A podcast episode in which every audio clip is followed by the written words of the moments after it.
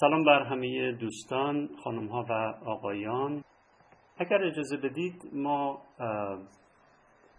این کلاس رو با یک سوالی شروع بکنیم. و اون همین که تا اینجا یعنی در سه جلسه بحثی که ما داشتیم چه وبلاگ رسمی نیست. منظورشون اینه که وبلاگ زبانش رسمی نیست یا رسانه مردمی است. با روش کیهان آشنا شدید هیچ حقیقت واحدی وجود ندارد. دیگه از منطق فازی چیزهایی دوستان آموختن بله. معنای خاکستری دیدن؟ بله. زبان محاوره‌ای وبلاگ نهادی از بینظمی است. در خودش نهاد بینظمی است. یکی از نهادهای بینظمی در جامعه است و برای ارتباطات ما. تنوع نظرات زیاد شده چون هزاران نویسنده وارد شدن. بله. هر شهروند یک رسانه خواهد بود و هست پیشا پیش. درسته؟ وبلاگ عین آزادی است. بله. در واقع جایی برای خودشناسی و ارتباط با دیگران. بسیار خوب. نکته که من در اینجا دارم عرف اخلاق مقبول مردمان هست. بله. نکته که من اینجا دارم این است که مجموعه اونچه که آموختید رو به پنج نکته برسونید. و به زبان و بیان خودتون و با استناد به درس گفتارها شرح بدید. این تکلیف 20 نمره خواهد داشت. ما از این جلسه تکلیفایی رو به شما میدیم که هر کدام 20 نمره خواهند داشت و در مجموع 100 نمره برای ارزیابی نهایی شما در نظر گرفته خواهد شد. امیدوارم که دوستان در فروم کارهای خودشون رو ارائه بکنند. این به حال بخشی از تکالیف این دوره کلاس شما هست برای به دست آوردن اون نمره ارزیابی توی فروم منتشر بشه که خب بله دوستان که باید تو فروم بنویسن ولی اگه منظورتون این است که من سوالها رو به شما بگم شما متن درس رو یعنی همین اسلاید ها رو بعد از کلاس دریافت خواهید کرد. قبل از اینکه یعنی قبل از همه چیز در واقع برای رسانه پردازی شهروندان ما باید یه آشنایی اولیه پیدا بکنیم با مسئله خبر. چون همه ما دستن در کار توضیع خبر و تولید خبر هستیم. اولین نکته این است که بدونیم خبر فقط خبر نیست. یعنی خود خبر همه کارهایی رو که در ارتباط در کامیونیکیشن لازم هست انجام نمیده. خبر خودش یک اجزایی داره و توی یک سازوکاری ساخته میشه و دریافت. چه چیزایی دیگه در کنار خبر مهمه؟ طبیعی است که هر خبر یک خبرنگار می‌خواهد. بنابراین حداقل دو بخش در خبر وجود داره. خود خبر و کسی که اون خبر رو به دست ما میرسونه می‌نویسه و تولید می‌کنه و ارائه می‌کنه. بنابراین خبرنگار یک بخش پیام رسانی هست و خود خبر بخش دومش. اما باز هم بخش دیگه وجود داره. خبر رو خبرنگار برای کسی می نویسد و اون کسی مخاطب است. بنابراین خبر سه بخش پیدا می‌کنه. خودش خبرنگارش و مخاطبش این اون کسی که دریافت می‌کنه. یعنی در واقع یک گیرنده است یک فرستنده است و یک پیام. و اینها در پروسه کامیونیکیشن و ارتباطات دخیل هستند و موثرند. خب این پیام هایی که خبرنگاران دارند و باید دست ما مخاطبان برسانند به یه ابزار انتقال هم نیاز داره. به یک محل انتقال هم نیاز داره. به اون رسانه است. بنابراین چهار عنصر پیدا میشه در اینجا. خبرنگار رسانه انتقال خبر یا پیام دریافت کننده یا مخاطب و خود خبر یا پیام. خود پیام یا خبر از یک مجموعه قابل فهم تشکیل میشه. مثلا فرض بکنید که زبان فارسی بین ما مشترک هست. یعنی نشانه های این زبان در گفتار و نوشتار برای ما آشناست. این رو بهش میگیم رمزگان مشترک. من اگر به زبان اسپانیولی صحبت بکنم یا به زبان عربی صحبت بکنم و شما اسپانیولی یا عربی ندونید طبعا رمزگان صحبت من یا هر خبرنگار یا رسانی رو دریافت نمی کنید مثل فیلمی میمونه که به زبان سوئدی دارید می‌بینید و زیرنویس هم نداره. چیزی از گفتارش متوجه نمیشه بنابراین اون نشانه ها در پیام مهمن و باید قابل تفهیم و تفاهم باشه یک نکته دیگه که وجود داره مسئله بافت پیام هست. پیام واحد برای همه زمان ها وجود نداره چون هر پیامی داخل یک بافت فهمیده میشه و شناخته میشه. حالا مثال خواهم زد بعد از این بیشتر باش آشنا بشید که بافت یعنی چی؟ وقتی که پیام جابجا جا بشه معنیش چطور جابجا جا میشه؟ چیزی که من عرض کردم یعنی این شش بخش ارتباط کلامی برگرفته از اون نظریه است که یاکوبسن فرمالیست روسی داره و نظراتش خیلی بحث شده در هم حلقه های زبانشناسی و هم ادبی. او میگه شش عنصر در ارتباط کلامی دخیلند. گوینده پیام بافت سخن راه تماس رمزگان و مخاطب. زبان رو هر کدوم از این عناصر تک تکه بکنه یه معنای خاصی پیدا می‌کنه که الان به بحث ما مربوط نمیشه. چیزی که به بحث ما مربوط میشه این است که این شش عنصر رو بشناسیم. هر کدوم از این شش عنصر می‌تونن پیام ما رو رساتر بکنن یا مبهم بکنن و غیر قابل فهم بکنن. بنابراین مثلا فرض کنید اگر خبرنگار مهارت های لازم رو نداشته باشه خبر مبهم میشه. اگر رسانه سیاست های اون کار خبرنگار رو تقویت و تضعیف بکنه روی خبر تأثیر می‌گذاره. اگر زبان خبر و خبرنگار پیراسته و متکی به نشانهای قابل فهم و بی ابهام نباشه در پذیرش و درک مخاطب تاثیر خواهد داشت. و نهایتا خبر باید برای مخاطب پذیرفتنی باشه. یعنی باورپذیر باشه قابل فهم باشه. با, با نشانه های سابقی که از خبر می‌شناسه جور در بیاد تا اون رو بتونه درک کنه و باور کنه و باش ارتباط برقرار کنه. مثلا فرض کنید این عکس ادعاش این هست که لیلا حاتمی در کنار عادل فردوسی پور در بازی های المپیک حضور داشت. به نظر شما واقعی است یا جعلیه می‌تونید در ستون گپ بنویسید. جعلی است. جعلی فیک جعلی. بسیار خوب. دلیلتون چیه؟ یک دلیل به من بگید. فتوشاپ ناشیان فتوشاپ خوب کار شده ولی بله یکی دیگه میگه ناشناسی که میگه خوب کار شده. معلوم هست که فتوشاپه خب. خب حالت چهره لیلا با بقیه همخوانی ندارند اصلا هم خوب کار نشده. خیلی این عکس جعلیه. این عکس واقعی نیست. اما شما برای که تشخیص بدید این جعلی هست از یک سری اطلاعات استفاده می کنید مثلا می‌دونید فتوشاپ چی هست و چیکار میشه با فتوشاپ کرد.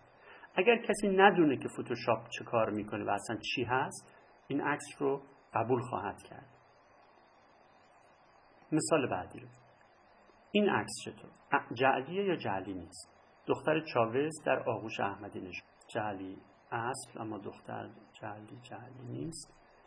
بالاخره جعلی هست یا جعلی نیست؟ چیش جعلی نیست. خب جعلی نیست. عکس درسته. عکس واقعیه. تا اینجا. ربطی به خبر نداره. درسته. یعنی این عکس برعکس عکس قبلی این عکس جعلی نیست. اما نسبتش به دختر چاوز جعلیه. پس عکس قبلی کلا جعلی بود. عکس بعدی دختر چاوز نیست بلکه پسره. عکس مربوط به ونزوئلا نیست عکس مربوط به ایران. پس ببینید که خطاها می‌تونن چجوری ما رو از راه به در بکنن و پیام رو نادرست برسونن. اگر پیام این عکس این باشه که دختر چابز در آغوش احمدی نژاد هست و ما هم بدون وارسی قبول بکنیم در واقع خطا کردیم. و کسی که خواسته ما رو به خطا بیاندازه موفق شدیم. خب اون چیزی که ما بر اساس اون این عکس ها رو تشخیص میدیم این پیام های نادرست رو تشخیص میدیم یا پیام های درست رو از نادرست تشخیص میدیم محتوای چیزی است که در واقع سواد ای بهش میگیم. از چهار این سواد ای اگه شروع بکنم که به چی کار میاد؟ اول از همه یا چهارم از همه تومه ضد خبرها و مانورها و بازی های طراحی شده نمیشیم. سوم که پیام خودمون رو با بهترین فرم و محتوا می‌تونیم ارائه بکنیم. دوم اینکه اصل تولید اطلاعات انبوهه. از سوی انبوه تولید کننده ها بنابراین باید بیاموزیم چگونه راه خودمون از این هزار تو پیدا کنیم. اول اینکه اصل اعتماد به رسانه های بزرگ گذشته. چون همه رسانه ها کوچیک شدن. یه موقعی فرض بکنید که شما اگر عکسایی رو از تلویزیون ملی ایران می‌دیدید یا تلویزیون مثلا صدا سیما می‌دیدید یا از سی می‌دیدید می‌تونستید بهش اعتماد بکنید. ولی الان خبر 23 صدا سیما هم قابل اعتماد نیست. بنابراین شما باید خودتون سواد رسانه‌ای پیدا بکنید بفهمید 23 داره دروغ میگه راست میگه چقدر ماجرا رو داره میگه و چگونه است. پس سواد رسانه‌ای در واقع کمک می‌کنه که ما بتونیم درست از نادرست تشخیص بدیم توی وضعیت مدرنی که رسانه ها متعدد شدن و تولید کننده ها بسیار. خب بنابراین سواد رسانه‌ای یک ضرورت شده. شما بدون سواد رسانه‌ای به سادگی خبرهایی رو باور خواهید کرد که نادرستن. با سواد شدن در اینجا یعنی قدرت انتخاب و تحلیل پیدا کردن. و طبعا قدرت انتخاب و تحلیل بستگی به شناخت داره. که شما چقدر از یک رسانه و از کارکرد رسانه ها شناخت پیدا می‌کنید. مقاله ای از آقای دکتر یونس شکرخواه از استادان ارتباطات در کتابخانه توانا وجود داره که می‌تونید مطالعه بکنید. لینکش رو براتون گذاشتم. هم توی اسلاید می‌بینید و هم توی درسنامه که در اختیارتون قرار گرفته. یک کتابی هم درباره سواد رسانی به تازگی منتشر شده که می‌تونید در همشهری بخونید و باز براتون لینکشون رو گذاشتم. بحثمون رو تا اینجا چکیده کنیم. خبرنگار برای مخاطب می نویسه زبان خبر رسانه و زبان خبر روز خبرنگار روزنامه‌نگار باید پیراسته و متکی به نشانه قابل فهم باشه. شش عنصر در ارتباط کلامی دخیلند گوینده پیام بافت راه تماس رمزگان و مخاطب. اصل تولید اطلاعات انبوه از توی انبوه تولید کننده هاست. باید بیاموزیم چگونه راه خودمون از توی این هزار تو پیدا کنیم و با سواد بشیم یعنی قدرت نقد و انتخاب و تحلیل پیدا کنیم. این نگاهی بیاندازیم به ضد خبر. چرا کسانی مایلن مثلا عکسی از آقای احمدی نژاد رو اونجوری معرفی کنن که مثلا دختر چاوش رو در آغوش کشید؟ یا لیلا حاتمی رو کنار عادل فردوسی پور نشون بدن. مثلا یه سری جنگ منافع وجود داره یا جنگ روانی در جریان. یه دم رندن و می‌خوان که در واقع ملت رو دست بیاندازن. بنابراین باید مراقب بود. به هر حال اون که ما باش رو هستیم ضد خبره و این هم یعنی عمدن می‌خوان ما رو گول بزنن. حالا یا بر در جهت منافع به خصوصی سیاسی و غیر سیاسی یا اینکه نه می‌خوان از ساده لوحی ما بخندن. در این حال خطاهای غیر عمد هم زیادن. اگه خطای عمد ضد خبر باشه خطای غیر عمد هم زیاد. مثلا ممکنه مشکل خبرنگار داشته باشی. ممکنه خود مخاطب مشکل داشته باشه. مثلا فرض کن عکس رو قبول بکنه. اینجا دیگه مخاطب مشکل داره. متوجه نیست نمی‌تونه تشخیص بده چی درسته چی نادرسته. گاهی هم مشکل دید داری خبر رو نمی‌بینی. سوالی که همیشه مطرح هست مثلا فرض بکنید که فعالان کرد اینو خیلی مطرح می‌کنن که چرا به زندانیای ما توجه نمیشه؟ چرا اگر روزنامه‌نگاری در مثلا کردستان دستگیر میشه خبرش اونقدر مورد توجه قرار نمی‌گیره؟ یا ممکنه کسی مثلا از اطراف یزد به ما بگه که چرا مثلا راجع به نابود شدن مثلا قنات های یزد کسی خبر نمیده. یه کسی ممکن در بوشهر حرفی بزنه یا در همون تهران بگه که چرا مثلا فرض بکنید که وضعیت مدارس رو نمی‌بینید وضعیت بهداشت رو نمی‌بینید. بعضی صحبت. چرا رسانه ها نمی‌بینند؟ این سوال. چون ما مرتب داریم به خودمون میگیم که چرا نمی‌بینند؟ چرا این خبر رو ندیدن؟ چرا اون خبر رو کار نکردن؟ چرا به ما توجه نشد؟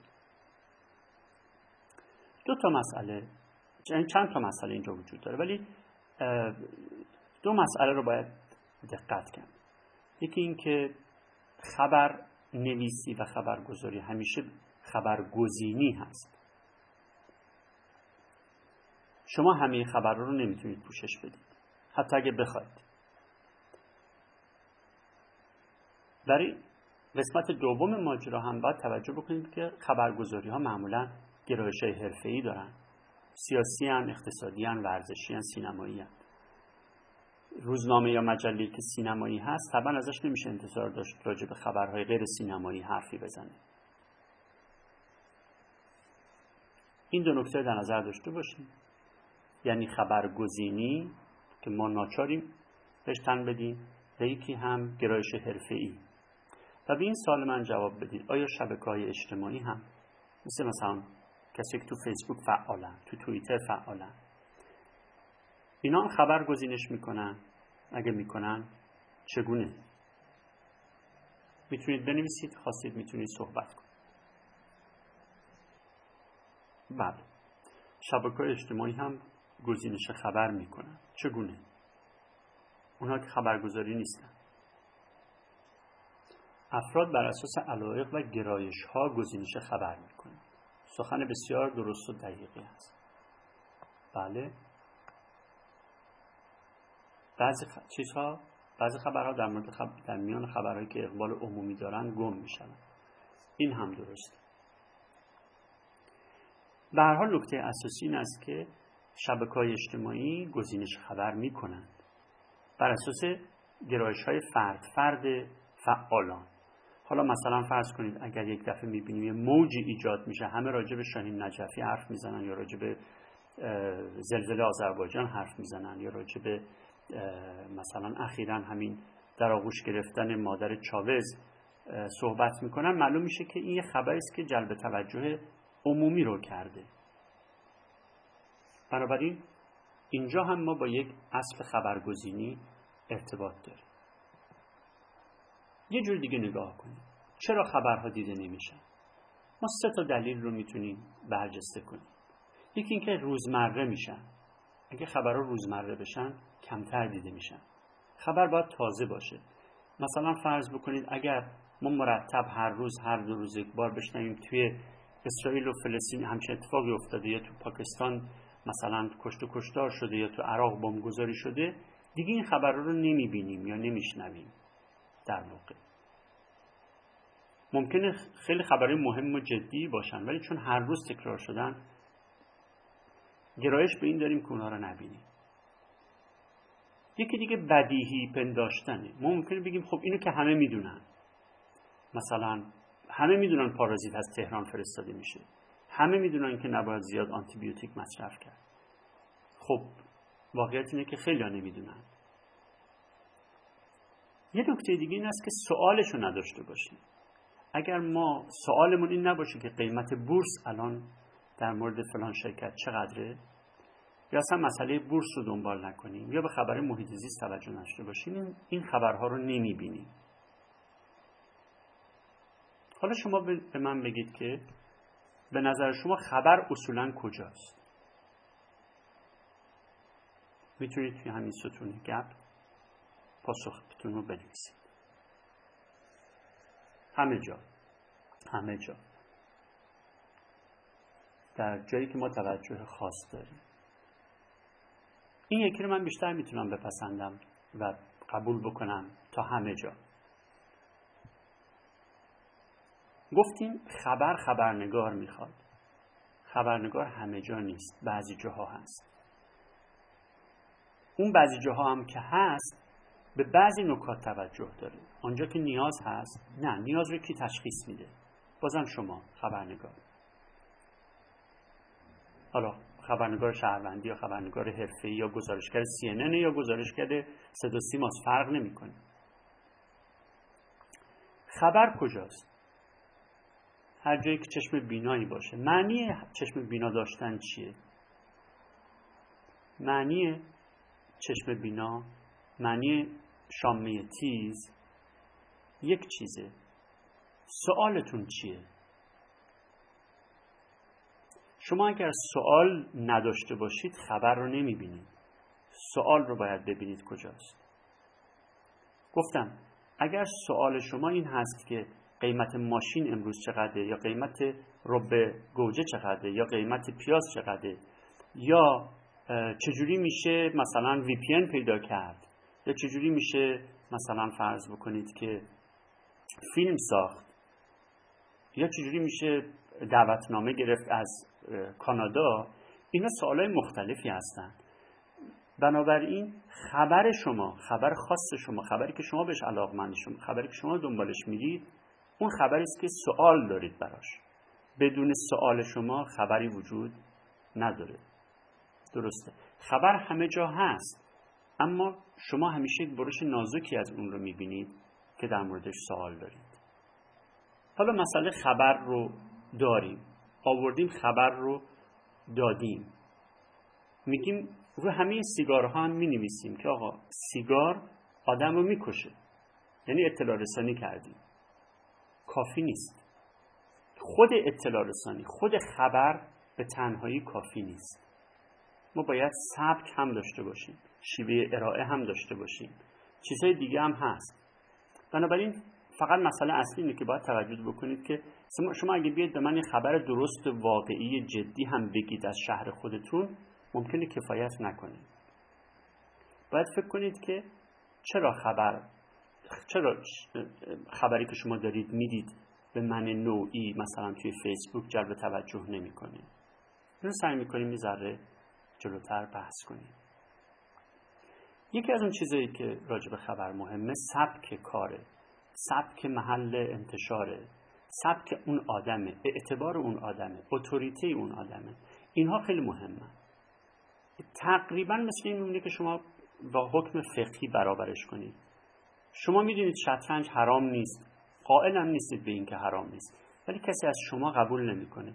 کسی باید فقیه باشه که بگه شطرنج حرام نیست و دیگران قبول بکنن. یعنی توی این اطلاع رسانی که چیزی حرام هست یا نیست اتوریته مهمه. توی بقیه خبرهای غیر فقهی هم مسئله اتوریته مهمه. مسئله سبک هم مهمه. یه اشاره بکنیم به نظر. خبر همون نظر نیست. مشکل خبر فکت یعنی درست است یا نادرست؟ توی نظر نمیشه گفتش که نظر شما نادرست است. نظر نظره. شما نظر رو می‌تونید بگید از نظر استدلالی نادرسته. از نظر فکتوال بحث جداگانه میشه. توی مسئله نظر ما بیشتر دنبال همه جانب نگری هستیم. دنبال این هستیم که همه زوایای مطلب شما دیدی یا ندیدی. مثلا فرض بکن احمدی نژاد مادر چاوز رو در آغوش گرفته یا همدلی کرد یا همدردی کرده یا تابوت چاوز رو بوسیده. معنیش چیه؟ دو تا مسئله است. اونجا که میگیم بوسیده ما باید حتما بدونیم که بوسیده. و این عکس عکس مادر چاوز هست. یعنی اول باید فکتمون رو درست بکنیم. این خبره. و بدونیم که دختر چاوز رو در آغوش نگرفته. اینا فکته. حالا معنای اینها چی هست وارد بحث نظر میشه؟ تحلیل چی هست وارد بحث نظر میشه؟ توی نظرهایی که معمولا شایع هست اون چیزی که خیلی مهمه و باعث میشه که ما نتونیم نظر خودمون رو پیش ببریم چیزی که میشه گفت بهش اکتیویسم منفی یا انرژی منفی دادن یا منفی بافی کردن. اشتباه نکنید. اگه شما تو سر خودتون بزنید و تو سر ما به عنوان ایرانی ها زنان مردان کنشگران فارس ها کرد ها ترک ها فرق نمی‌کنه. هر مایی که تعریف می‌کنید. اگه تو سر خودمون بزنیم در واقع مانع ایجاد کردیم برای فهمیده شدن. مثلا فرض بکنید اگر یک کنشگری به ما بگه که ما سی و چند سال تکون نخوردیم از جامون و هنوز دوره می‌کنیم. شب را و روز را و هنوز را و در حتی خمه کوچه اول هم دیگه نیستیم. اشتباه می‌کنه. این منفی بافیه. سی و چند سال از اول انقلاب گذشته و ما قدم های بزرگی برداشتیم. یا اگر به مردم تهران میگید توی اجلاس عدم تعهدا بیان پشت بام الله اکبر بگن و کسی نمیاد حق نداریم به اونا بگیم سکوت برها کردن. مردم رو لیبل زدن و برچسب زدن باعث میشه که ما رابطمون رو با اونها پارازیته بکنیم و دچار اختلال کنیم. افرادگرایی هم همین وضعیت رو داره. پرویز جاهد یه جا توی فیسبوک نوشته بود که ای کسانی که دارید هدایت و گلشیری و بهرام صادقی و ابراهیم گلستان و فروغ و نیما و دیگران رو میسوزونید. می‌دانم که قصد تاب و شکنی دارید و می‌خواهید از ادبیات و هنر ایران استور زدایی کنید. اما یادتون باشه که پیشنهادی هم دارید یا ندارید؟ جایگزین دارید یا ندارید؟ لطفا قبل از سوزاندن این آثار پیشنهادهای بکرتان را به ما معرفی کنید. نکته اساسی اینه که تو هر نظری که شما می‌دید context رو باید در نظر بگیرید. این همون مسئله بافته که قبلا هم بهش اشاره کرد. درک انضمامی یعنی درک contextual درکی که به context اجتماعی توجه داره انسانی ترین و طبیعی ترین درکه. چون چیزی بیرون از context اتفاق نمیفته بنابراین شما همیشه باید به context توجه داشته باشید. context رو به معنی بافت به کار می‌برن به معنی زمینه به کار می‌برن و در اصطلاحات در واقع معرفت شناختی و فلسفیش درک انضمامی بهش گفته میشه. شما اگر بیاید موهای تاج خروسی جوان ایرانی که در ناسا کار می‌کنه رو برجسته بکنید بدونی که راجع به خودش و کارش توجه زیادی داشته باشید از کانتکس خارج شدید. مثال دیگه بزنم. کتابی آقای دکتر نمکدوس از استادان ارتباطات ترجمه کرده به نام تاریخ اجتماعی رسانه ها ایشون در مقدمه میگه که توی این کتاب تاریخ اجتماعی رسانه ها توجهی به رسانه های شرق نشده. بنابراین شاید بهتر بود اسمش میذاشتیم تاریخ اجتماعی رسانه ها در غرب. خیلی طبیعیه برای اینکه این کتاب تو کانتکس غربی و به زبان انگلیسی ارائه شده. معلفان غربی بدیهی می‌دونستن که چون بافت کتاب روشنه معلومه که ما به رسانه های غربی توجه داریم. اما وقتی همین کتاب به زبان فارسی ترجمه میشه خواننده فارسی میگه پس رسانه های من کو؟ اگر رسانه های من تو این نیست چرا تاریخ اجتماعی رسانه هاست؟ این یعنی تغییر context. یعنی شما کتاب را از زبان انگلیسی ترجمه می‌کنید به زبان فارسی context ش رو عوض کردید مخاطب یه جور دیگه بهش نگاه می‌کنه. یه جور دیگه بهش فکر می‌کنه نمونه دیگه. توی همین کشورهای غربی خیلی صحبت از زیباترین زنان دنیا میشه. هر سال معمولا. ولی اگر شما نگاه بکنید می‌بینید زیباترین زنان دنیا معمولا همون کشورهای غربی هستند یعنی زنانی از هند و چین و مغولستان و کشور عربی و ایران و مثلا شیلی و کجا و کجا کشور آفریقایی توش مطلقا نیست. اینا کدوم دنیا رو در واقع دارن میگن؟ همون دنیایی که در واقع خودشون می‌شناسن و دارن. حالا اگر شما در ایران به اشتباه یک زنی رو که توی این لیست ها به زیباترین زن دنیا معرفی شده آوردید مطرح کردید در واقع شما کانتکست رو اشتباه گرفتید. نمونه سوم. اگر زنی توی ایران کشف هجاب بکنه میشه گفتش که اقدام جسورانه ای کرده. اما اگر در محیط بیرونی یعنی بیاد خارج از کشور کشف هجاب بکنه اینجا چون اکثریت هجاب ندارن یعنی کانتکست بیهجابی هست برداشتن هجاب اهمیتی نداره. می‌بینید معناش عوض میشه. تو تهران به کار جسورانه است توی غرب کار عادیه. نمونه آخر. وقتی محمد مرسی رئیس جمهور مصر اومد تهران در خطابش در, در آغاز خطابه خودش در اجلاس عدم تعهد شروع کرد یاد کردن از خلفای راشدی این برای یک رئیس جمهور سنی مذهب خیلی طبیعیه ولی بسیار اون رو دارای معنای سیاسی گرفتن چون در یک کشور شیعه ارائه شده بود یعنی context شیعه بود. اینا نمونه است از اینکه چجوری خبر و به اصطلاح گزارش و کتاب و مفاهیم و صحبت ها ممکن تو context های مختلف معنای مختلف بده. حالا ما چه کار بکنیم که مردم به ما گوش بدن؟ خبرمون جذاب بشه. خبرمون رو ببینن. توجه باید داشته باشید که خبر باید گفتم اطلاع رسانی کافی نیست. خبر تا مخاطب رو جذب نکنه در واقع خبر نشده هنوز. یادتون باشه اون شش عنصر کلامی رو که صحبت کردیم. خبری که اون پنج عنصر رو نداره یا دو عنصرش نداره چهار عنصرش نداره در واقع هنوز خبر نشده. نه اینکه واقعیت نداره ارزش خبری و رسانه‌ای پیدا نکرده. پس این خیلی مهمه. خبر رسانی و اطلاع رسانی کافی نیست.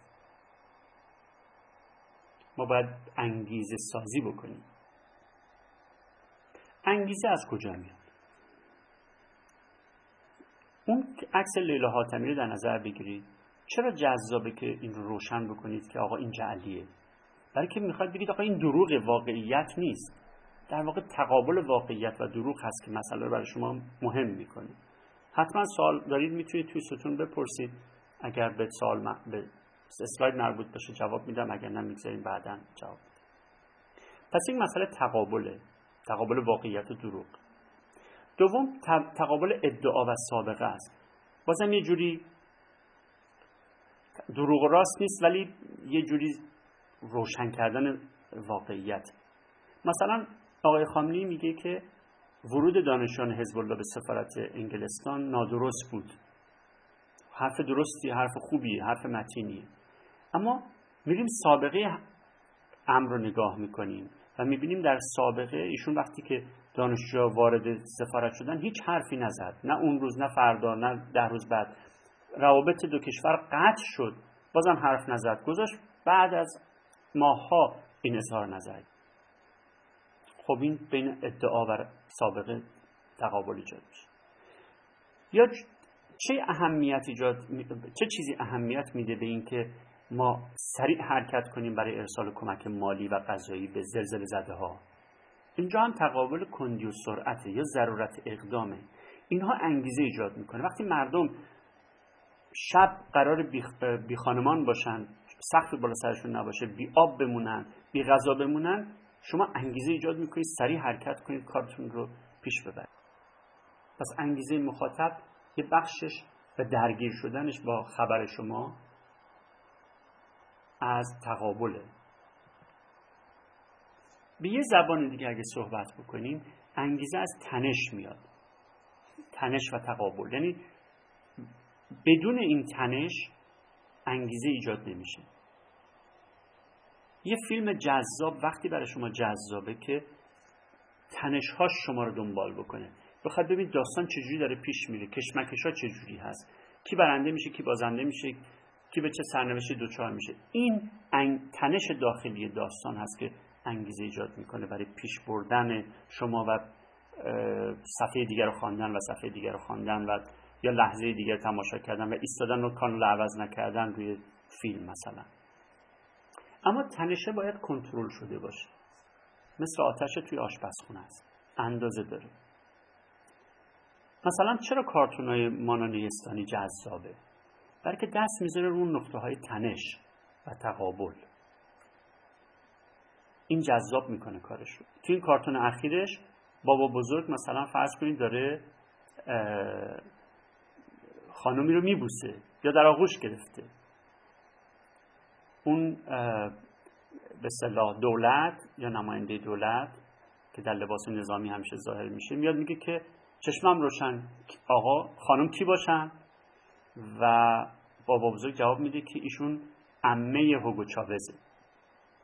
یعنی اشاره ظریفی کرده به بحث در آغوش کشیدن مادر چاوز که انگار تنش داره و تقابل داره با سایر ادعاها و رفتارهای مقامات در ایران.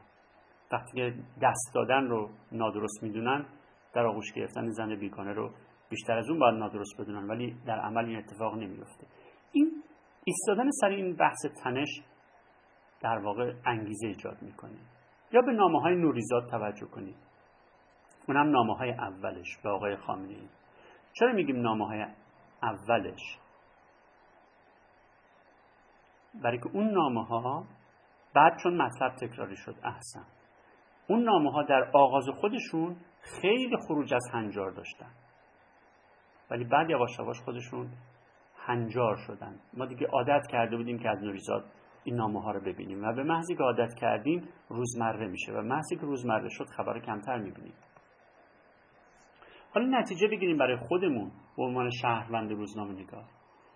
کاری که ما می‌تونیم بکنیم گزارش تنش هست. یک استراتژی اصلی برای کار رسانه‌ای برای کار شهروندیه. چرا؟ برای اینکه شهروندان خودشون از این تنش ها آسیب می‌بینن. یا تاثیر می‌گیرن. سوء مدیریت مثلا بهترین زمینه است برای گزارش های شهروندی. مثلا نگاه کنید توی این خبری که اینجا براتون آوردم مثلا هزاران نفر رفتن سرمایه گذاری کردن توی مؤسسه مالی قوامین و بعد این مؤسسه اومده توی مؤسسه دیگه ادغام شده و تکلیف این آدما معلوم نیست. خب این پولشون کجا رفت؟ سرمایه گذاریشون کجا رفت؟ حقشون چی شد؟ اینجا شما یه تنش دارید. گزارش کردن از این جذابه. پایش قدرت حاکم هم همینطوره. مثل ماجرای مرتضویه. یعنی در واقع به یه عامل کشمکش یا تنش بین دولت و مجلس تبدیل شده. بین مجلس و بین دولت و دیوان عدالت اداری تبدیل شده. دیوان عدالت میگه آقا اینو باید برکنار کنید. از چون مثلا اونجا سازمان تامین اجتماعی میان اسمش رو عوض می‌کنن می‌کنن صندوق تامین اجتماعی که دور بزنن. این یک تنش اینجا وجود داره و شهروندان دارن میپان دارن دارن مراقبت می‌کنن قدرت حاکم رو. اینجا ارزش داره که شما متمرکز بشید و نظرتون رو مطرح بکنید. پس میزانی از جنجالی بودن لازمه جذابیت هست. اما جز... این, این در واقع گفتم مثل همون غذایی است که شما میپذید شور بشه بینمک بشه باید اندازه باشه همه چیزش. یعنی توجه داشتن به اون نکته های جنجالی مهمه.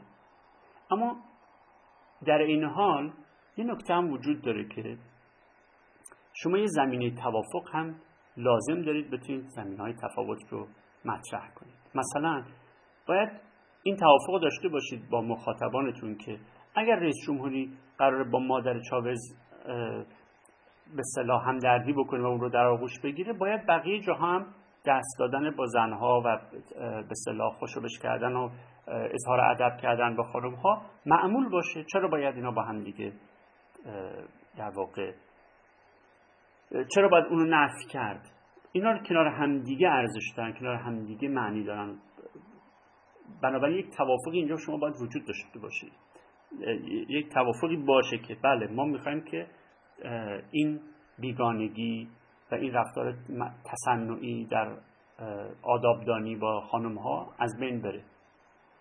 این توافق که داشته باشید و اون تضاد رو می‌تونید بر اساسش گذاری کنید پیش ببرید. اما فراموش نکنید. هر کاری می‌کنید افراطی نباید عمل کنید. چون اون چیزی که خواننده رو خسته می‌کنه افراط بودن افراطی, افراطی رفتار کردن شماست. به خواننده استراحت بدید تعادل حفظ کنید. از صبح تا شب رو بمباران نکنید با خبرهای انتقادی مثلا از احمدی نژاد یا خامنه یا دیگران. افراد تو هر کاری بی نتیجه است و یا به نتیجه عکس تبدیل میشه. حتی اگر اون کار خیلی خیلی بیزره رو معصومانه باشه مثل کتاب خوندن. یعنی کتاب که زیاد خوندید به شکل افراطی ممکنه مدت بیزار بشید از کتاب. ممکنه گیج بشید در اثر چیزای زیادی که خوندید باید به اندازی کتاب بخونید که رو هضم می‌کنید. شما باید به اندازی وارد بحث تنش بشید که مخاطب تحملش رو داره کششش رو داره. این خیلی موضوع مهمیه. یک دو نکته دیگه هم بگم این بحث رو جمع بکنم. معمولا کسایی که می‌خوان کار افراطی بکنن میان مستعار نویسی می‌کنن. اما فراموش نکنید که مستعار نویسی پوشش حفاظتیه. دلیلی برای زیر گذاشتن اصول ارتباطی نیست. اصول پیامگذاری رو چه مستعار بنویسید چه نباید رعایت کنید. اینجا هم از بهترین مستعار نویسان وبلاگستان یاد کردم براتون. زیتون هست مخلوق هست نسوان مطلقه هست و ایمایان و خیلی دیگه که خوب می نویسن و مستعار نویس های فحاش هم داریم مثل اونایی که در بالاترین و در خود نویس فعال هست بحثمون رو چکیده کنیم. موانع درک خبر یا واقعیت می‌تونه هم از جانب فرستنده باشه مثل ضد خبر ارسال کردن یا توانایی دریافت گیرنده باشه مثل مشکل داشتن با درک کانتکس روزمره شدن خبر بدیهی پنداشتن نداشتن سوال. انگیزه مخاطب و جذابیت خبر گفتیم از نشان دادن تنش و تقابل میاد. و موانع انتقال نظر یا فهم نظر دیگران هم این سه تا چیز می‌تونن باشن. تحملی روش تحملی مثل اکتیویسم منفی و منفی باف روش افرادگرایی مثل زیاده روی و اغراق.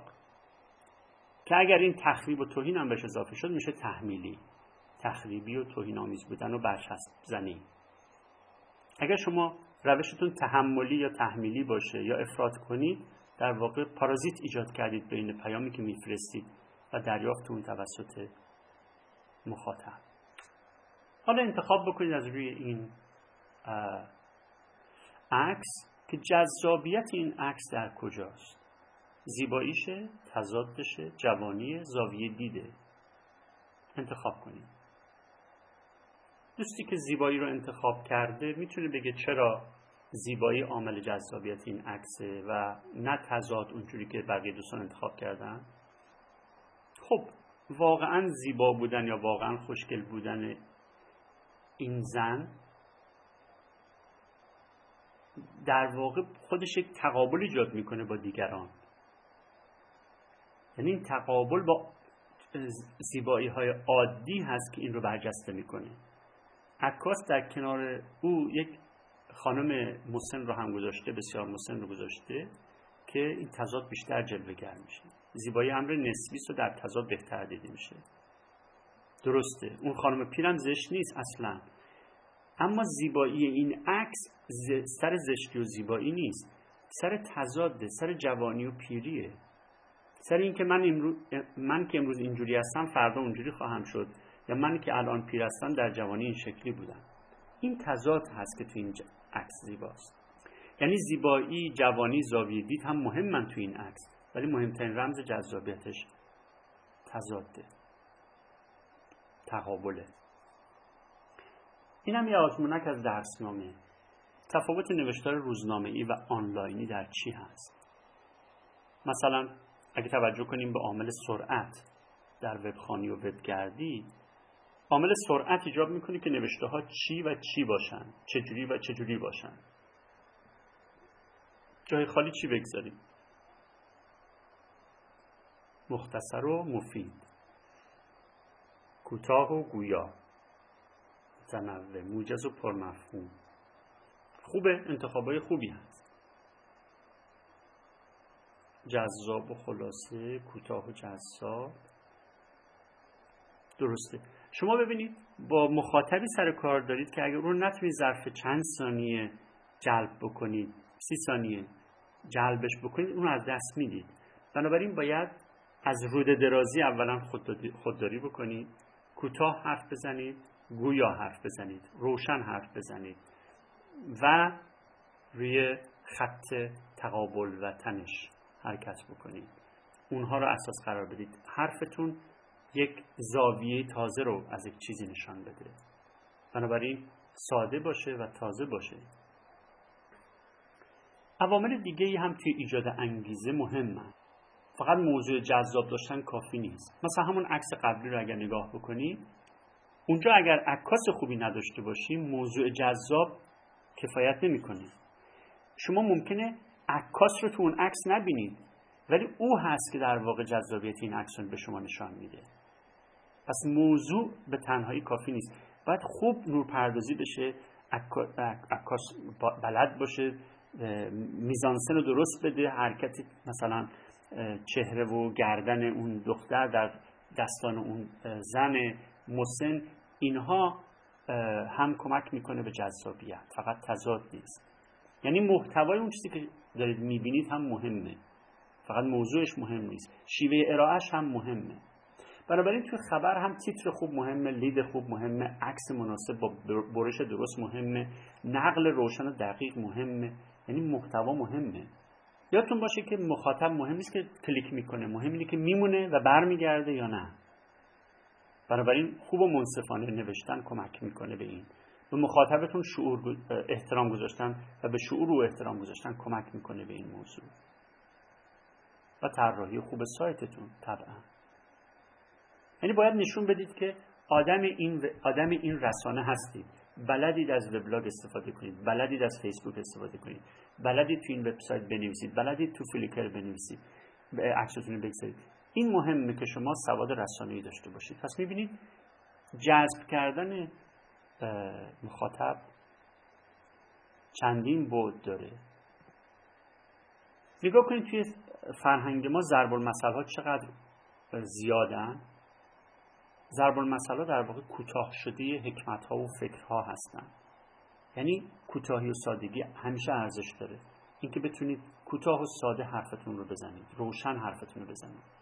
پیامک که موبایل رو توییت کردن تو توییتر هم الان همین جوره. در این حال دقت داشته باشید که کجا باید کوتاه بنویسید کجا می‌تونید مشروع بنویسید. اینا رو با همدیگه اشتباه بکنید از اون رسانه به خوبی استفاده نکردید. مثل اینکه شما من همیشه به این دوستان توی رسانه مختلف گفتم که وقتی شما نسخه موبایل می‌دید از خبراتون خبرها رو باید کوتاه کرده باشید. معنی نداره که من یه گزارش کامل بی بی سی رو رو موبایلم بگیرم. من نسخه برای نسخه موبایل اگر می‌خوام بی بی سی رو بخونم می‌خوام سریع بخونم. دیگه وقت ندارم بشنم تمام یه گزارش رو بخونم. باید نسخه موبایل کوتاهتر باشه. یعنی متناسب بشه با اون رسانه. حالا شما بگید که در واقع از این رسانه های محبوب شهروندان مثل وبلاگ، یوتیوب، فیسبوک، توییتر، موبایل، بلوتوس اینها برای هر کدوم از چه کاری در واقع برای چه کاری از هر کدوم از اینها میشه استفاده کرد؟ اینو باید بهش فکر کرده باشید تا وقت بتونید دستتون بیاد که خب اینو میشه اینجا استفاده کرد اونو میشه اونجا استفاده کرد. یا نه به نظرتون میاد که مثلا فیسبوک جای همینا کافیه؟ یا وبلاگتون کافیه؟ مثلا فیسبوک لازم ندارم مثلا. چی فکر می‌کنید برای چه کاری از کدام رسانه باید استفاده کرد؟ وبلاگ خاطرات تحلیل مسائل روز.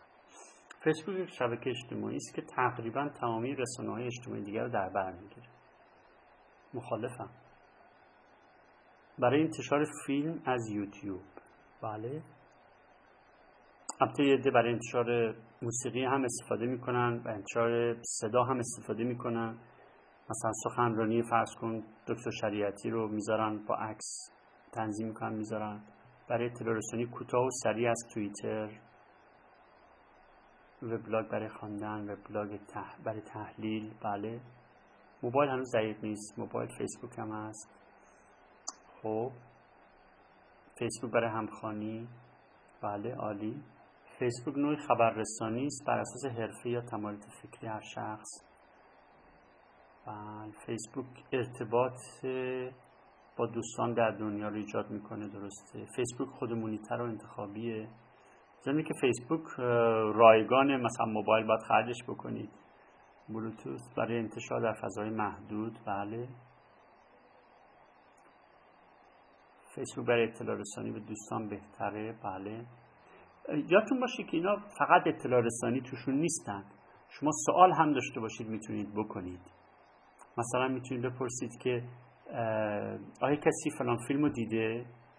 آیا کسی به فلان رستوران رفته؟ غذاش چطوره؟ آیا از این نرم افزار میشه استفاده کرد یا نمیشه استفاده کرد؟ یه سری از مترجمان می‌بینم که حتی می‌پرسن مثلا فلان مثلا ترانزیشن رو چجوری میشه ترجمه کرد؟ بنابراین این رسانه ها کاربردهای اونجوری هم دارن. ولی توی وبلاگ مثلا همچین سوالی نمی‌تونید بکنید. جای سوال کردن اونجوری توی وبلاگ نیست. توی همون فیسبوک یا تو توییتره. برای خبرهایی که سوخته نمیشن. این هم مهمه. یعنی خبرهایی که جدیتر هستن فوریت بیشتری دارن از طریق توییتر یا فیسبوک راحتتر توضیح میشن. ضمنی که هر کدوم از اینا مشکلات خاص خودشون دارن. موبایل مثلا فرض بکنید ممکنه شنود بشه ممکنه بلاک بشه جلو برای پیامک رسانی گرفته بشه. در عوض فیسبوک میشه مسدود بشه راهش وی پی ها بسته بشه و هزار تا چیز دیگه. خلاصه هر کدوم از این رسانه ها جای خودشونو دارن. اون چیزی که ما می‌تونیم بهش بگیم این است که رابطه اینها با هم دیگه رابطه منطق و تیریه توی منطقه تیر عطار ما با صدها پرنده روبرو هستیم که از آخر میشن سی تا و کشف می‌کنن که اون سیمرغ در واقع همین سیمرغی هستن که تلاش کردن تا آخر موندن در مسیر کشف و مکاشفه و رسیدن و اون اشتیاق درشون زنده بوده تا آخر. در واقع رسانه های خورد مثل وبلاگ، فیسبوک، توییتر و اینها اینا در واقع یک رابطه منطقه تری دارن. هر کدوم در جای خودشون. مثلا اگر فیسبوک دعوت به همخوان کردن باشه همونطور که یکی از دوستانم به درستی نوشت وبلاگ دعوت به خواندنه. فیسبوک یک گزارش دست جمعیه. وبلاگ گزارش فردیه. شاید شاهد عینیه مثلا در بعضی موارد. اینا با هم دیگه متفاوتن و کاربردهای اونها هم با هم فرق می‌کنه. و هیچ کدوم هم جای اون یکی دیگر رو نمی‌گیرن. این نکته مهمه. موبایل چه می‌کنه برامون؟ موبایل الان در حال حاضر در فرهنگ ایران موبایل بیشتر کشکول خنده و یادگاری هست. پیامک توی موبایل اونقدر فرابونه که مثلا فرض بکنید که در روز عید فطر یک میلیارد و 760 میلیون پیامک در ایران رد و بدل شده. حجم عظیمیه. و توی این پیامک ها در واقع جای تنز خیلی برجسته است. بنابراین میشه گفت یک فرهنگ پیامکی به وجود اومده که معادل فرهنگ وبلاگی برای خودش جا باز کرده. این کمتر مطالعه شده و تحقیق شده. ولی بسیار ارزش داره که بهش توجه بشه. و طبیعی حرفی که من دارم می‌زنم راجع به پیامک های مردم هست. خودمونی و غیر رسمی هست. پیامک های رسمی و بازرگانی و یا غلط انداز از بحث ما. یه نکته که توی موبایل مهمه طبعا ارتباط در حرکته. این اهمیت داره. در واقع شما نیاز ندارید برای گرفتن یک پیام توی خونه و تو دفترتون بشینید منتظر بمونید. دقیقا. برنامه فردوسی پور نمونه خوبی از بسیار نقشی که پیامک ها بازی می‌کنن. اما به هر حال مسئله اصلی که موبایل به عنوان نمونه کوچکی از دنیای جدید ارتباط ما رو با محل و مکان سست کرده. بنابراین اگر مشکلات موبایل رو بذاریم کنار که تو ایران الان زیاد هست در واقع یک کامپیوتر جیبیه و راهنماست. مثلا مکانیابش خیلی کمک می‌کنه تو خیلی چیزها. اما در این حال یک رسانه پرخطر هم هست. ضمنی که مهمترین تلویزیون دستیه رسانه شخصیه و فردیه. مثل ماجرایی که در جنبش سبز ما دیدیم. در واقع جنبش سبز بدون موبایل ثبت نمی‌شد وجود نمی داشت منعکس نمی‌شد در جهان. اینه که میشه گفت موبایل یک رسانه پرخطره اصلا. کمتر از دیگر رسانه های جدید خصوصی و خانگی هست. و به هر حال شما با موبایل همیشه در معرض دید و کنترل هستید. درستی که یه تغییر اینجا اتفاق افتاده. قبلا دولت بود که شما رو کنترل می‌کرد. ولی الان شما هم می‌تونید دولت رو کنترل کنید با موبایلتون. مثل جنبش سبز که عرض کردم. مثل گزارش هایی که توی شبکه من تو پخش میشه. مردم با موبایلشون فیلم می‌گیرن و میفرستن. در واقع دارن مدیریت کشور رو کنترل می‌کنن. خب این خیلی مهمه. ولی در یعنی اون رابطه برادر بزرگ با مخاطب دو طرفه شده. شما هم دولت رو میپایید و از سوء رفتار مدیران فیلم می‌گیرید و از بی برنامه‌گیراشون فیلم می‌گیرید و منتشر می‌کنید؟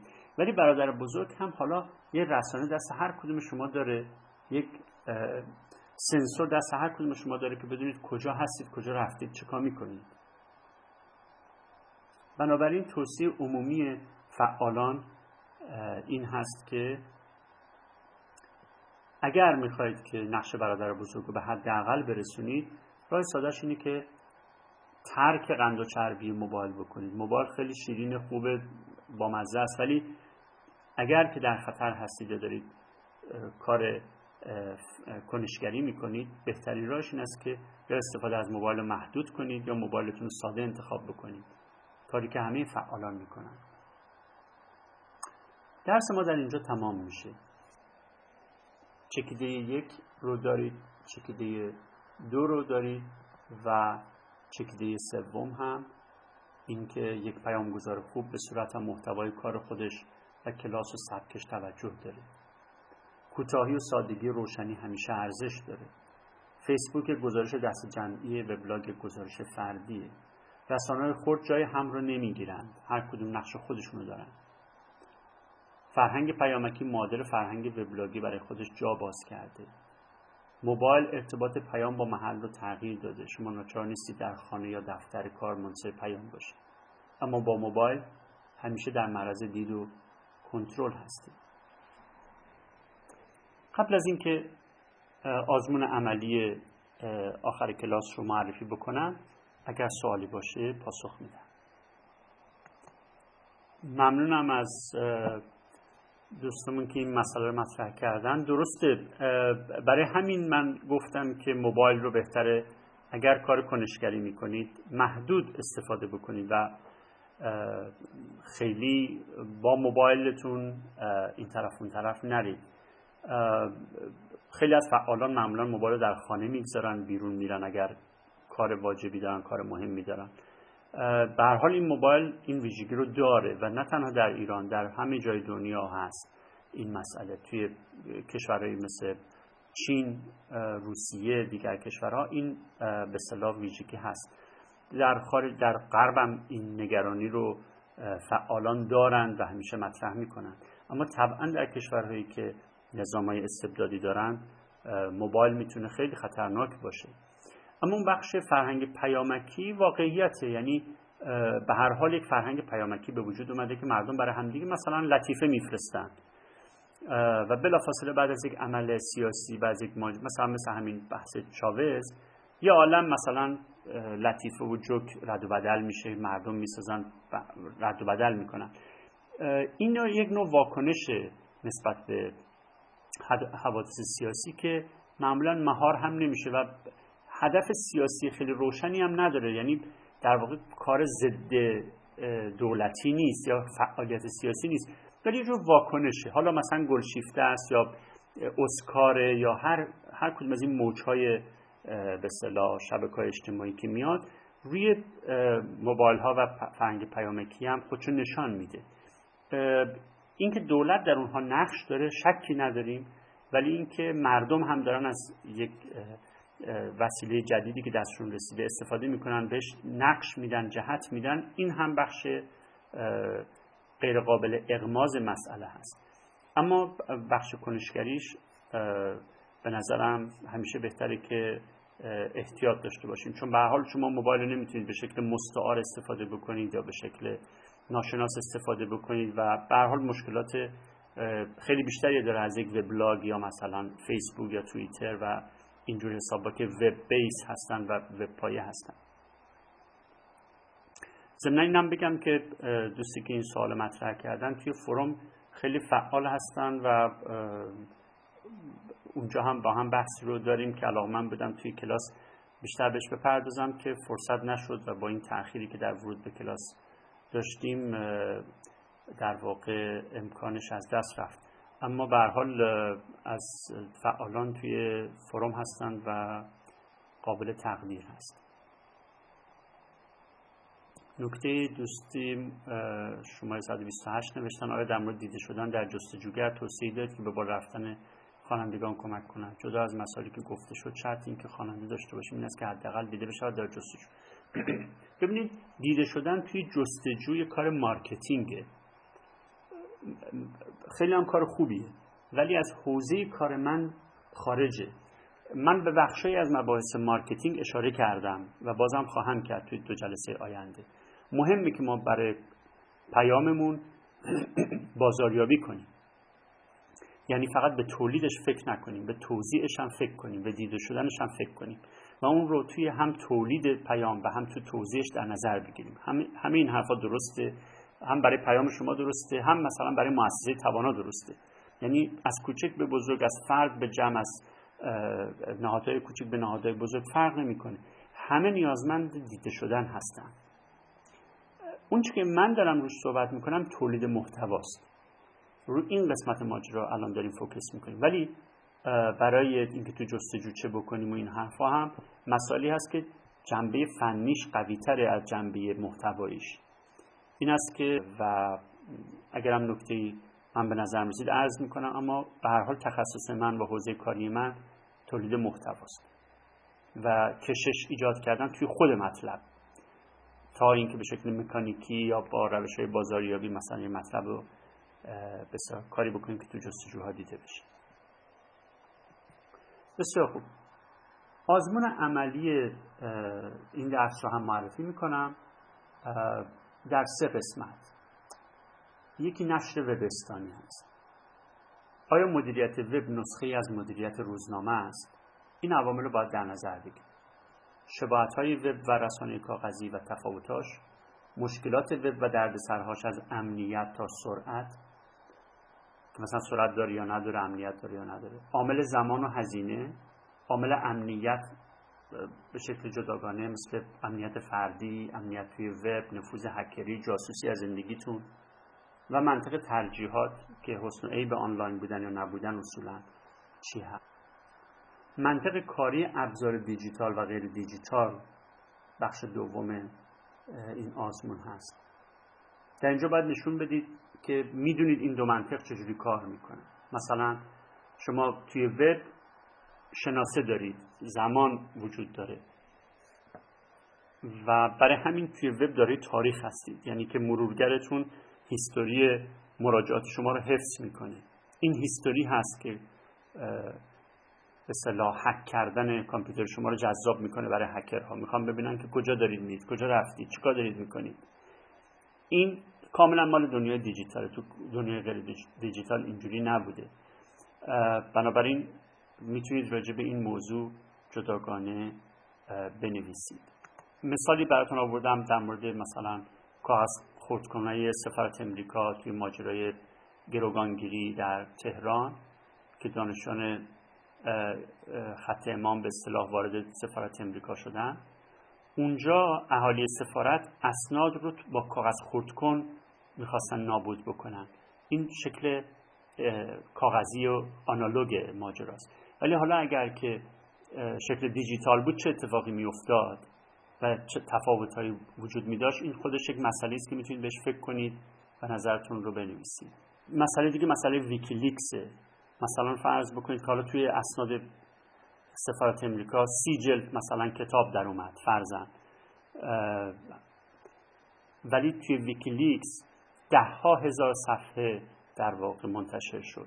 در حالی که یعنی به هر حال اگر مثلا حجم رو در نظر بگیرید و میزان دسترسی می‌بینید که دنیای دیجیتال به شما از نظر حجم حجم خیلی خیلی بزرگتر میده و دسترسی اگر دستی پیدا بکنید اسناد بسیار بیشتری رو می‌تونید در اختیار بگیرید. همه اینها در واقع اون جذابیت های کارهای هک هستند و در این حال کار غیر هک یعنی مثلا اگر ما الان وارد کتابخونه دیجیتال بشیم که ده ها هزار کتاب اونجا به شکل دیجیتال وجود داره. طبعا خیلی راحتتر توش میچرخیم و کتاب رو دانلود می‌کنیم و استفاده می‌کنیم. و نهایتا سومین مسئله روش های جلب مخاطب هست. می‌تونید مقایسه کنید بین سایت های من رادیو فردا، صدای امریکا، رادیو زمانه و سایت الف آقای توکلی در داخل کشور. و این شاخص ها رو در نظر بگیرید. طراحیشون تازگی خبراشون رابطه فعال دارن یا ندارن با مخاطبا انتظارهای مراجعه کنندگان رو برآورده می‌کنن یا نه؟ زبان بیانشون چجوری هست؟ حرفه‌ای هست یا نیست؟ طراحی کاربر پسند دارن به اصطلاح؟ یوزر فرندلی هستن یا نه؟ و به دو شاخص سرعت و ارتباط شبکه‌ای توجه کردن نکردن؟ صفحهاشون باز یا بسته است روی مخاطب؟ کدومش بهتره؟ اینجوری باشه اونجوری باشه؟ درست مدیریت میشه یا نمیشه؟ اینا چیزایی است که علاقمندم شما بهش توجه بکنید در آزمون عملی 20 نمره ای برای ارزیابی نهایی کلاس. 20 نمره در آغاز کلاس براتون معرفی کردم. از پنج نکته ای که خودتون آموختید به اختیار خودتون انتخاب می‌کنید و می‌نویسید. و اینجا هم سه تا به شما موضوع دادم که دو تا موضوعش رو می‌تونید انتخاب بکنید و حدود 500 کلمه بنویسید. ارزش این آزمون معادل 20 نمره است و یعنی هر موضوعی که انتخاب کردید و نوشتید ده نمره خواهد داشت. هر کدوم از دوستان هم باید سه نفر از سه تا مطلب از دوستان هم کلاسشون رو بخونن و کامنت بگذارن. یادتون باشه هر کاری می‌کنید توی فروم نوت داشته باشید برای خودتون که در جلسه آخر از شما خواهم خواست گزارشی بدید از کاری که توی فروم کردید و اون گزارش پایه ارزیابی ها خواهد بود که چند تا کار کردید چه کاری کردید و اینها. بنابراین توی این جلسه ما چهل نمره از صد نمره شما رو تعیین کردیم. بخش اول آزمون میان دوره است. پنج نکته که خودتون آموختید. بخش دوم آزمون عملی. از سه موضوعی که مطرح کردم که دو موضوعش رو می‌تونید انتخاب بکنید. هر کدوم از اینها رو می‌تونید جداگانه در فروم منتشر بکنید. می‌تونید آزمون میان دوره رو یک پست بنویسید و به صلاح آزمون عملی رو یک پست دیگر و موفق باشید. همین برای امشب کفایت می‌کنه خوش و خورم باشید.